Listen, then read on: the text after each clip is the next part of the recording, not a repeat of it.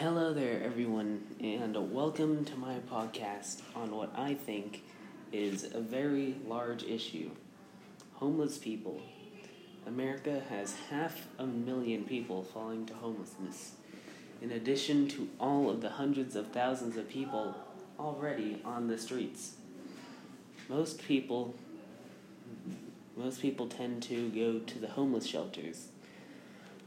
In fact, it is estimated that 65 of the homeless people are in these shelters to this day. But sadly, some of those people don't have that option due to their location, like in some other countries in North America, such as Mexico. Thanks a lot to the Homeless World Cup for providing most of the information in these first two topics that I will tell you about. In Mexico, around 60 million citizens live in poor conditions, such as tin roofs, dirt floors, mud walls, and no running nor sanitized water. 1/3 of this population are adolescents, and around half of that amount, which is 21 million, live in poverty. According to the Homeless World Cup, who is a foundation who supports a network of 73 local grassroots projects worldwide, and most famous for organizing the Homeless World Cup annual tournament. For example, their Erasmus Plus Project. Thanks to them, the Earth as a whole has around 100 million people roaming the streets and scrounging for food or shelter, and 1.6 billion with inadequate housing. Latin America has a total of 40 million in its pocket, with Brazil's population of 210 million, 50 million of those people live in inadequate housing conditions in Brazil alone. That amount of homeless people dwarfs the amount America has. In Argentina, there are severe housing defects, such as the fact that 4 million houses have no running water. In Colombia, there have been some violent internal conflicts for over 50 years. In turn, there has been 7.5 million people displaced as a result of these conflicts. The poverty levels in Venezuela have breached the record books, as 90% of the population lives in severe poverty. According to Kathleen Mahoney, a college student who also researched this topic for her presentation, in Latin America, it's over 100 degrees, so if your air conditioning broke down, you would be suffering. But think of all the people, big and small, who have to deal with that kind of hellhole every day. They have to live without proper winter clothes for the cold months, no shoes for the rough terrain, and no one to say that someday it will be better.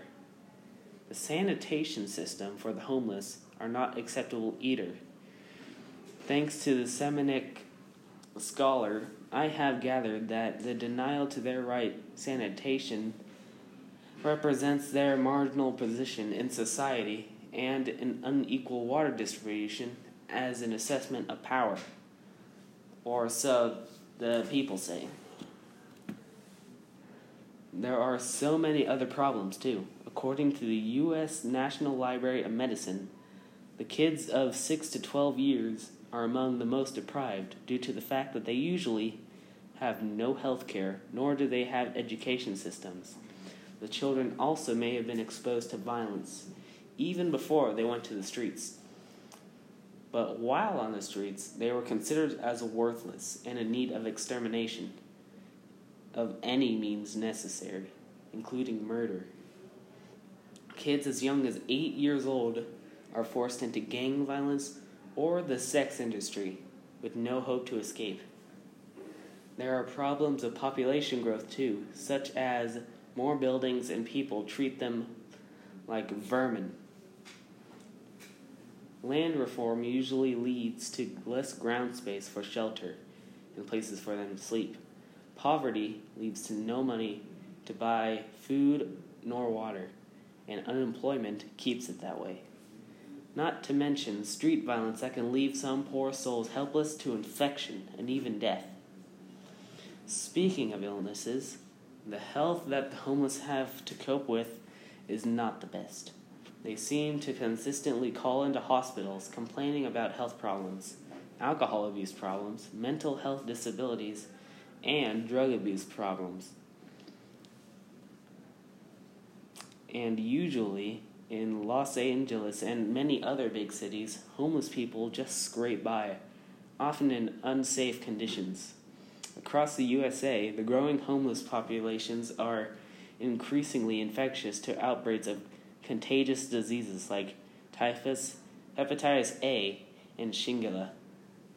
According to the Centers of Disease Control and Prevention, they said that Americans have typhoid fever, are usually infected abroad, but in LA, the city's traditional homeless epicenter, became infected by the bacteria that causes a potentially deadly illness last month, and even 2 other employees showed symptoms.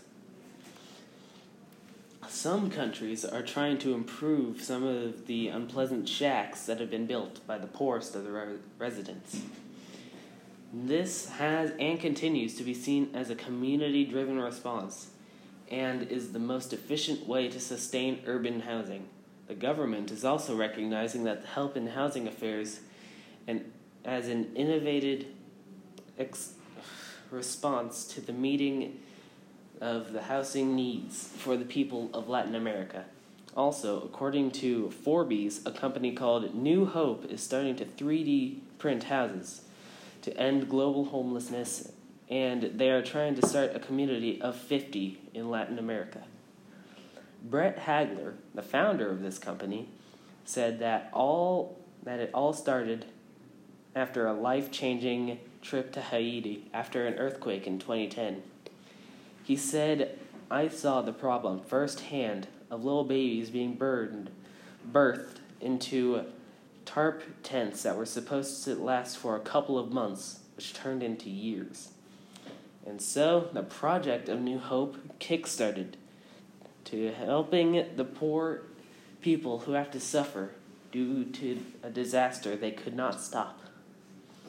And that is my podcast on homelessness in developing countries such as Latin America. Thank you for listening.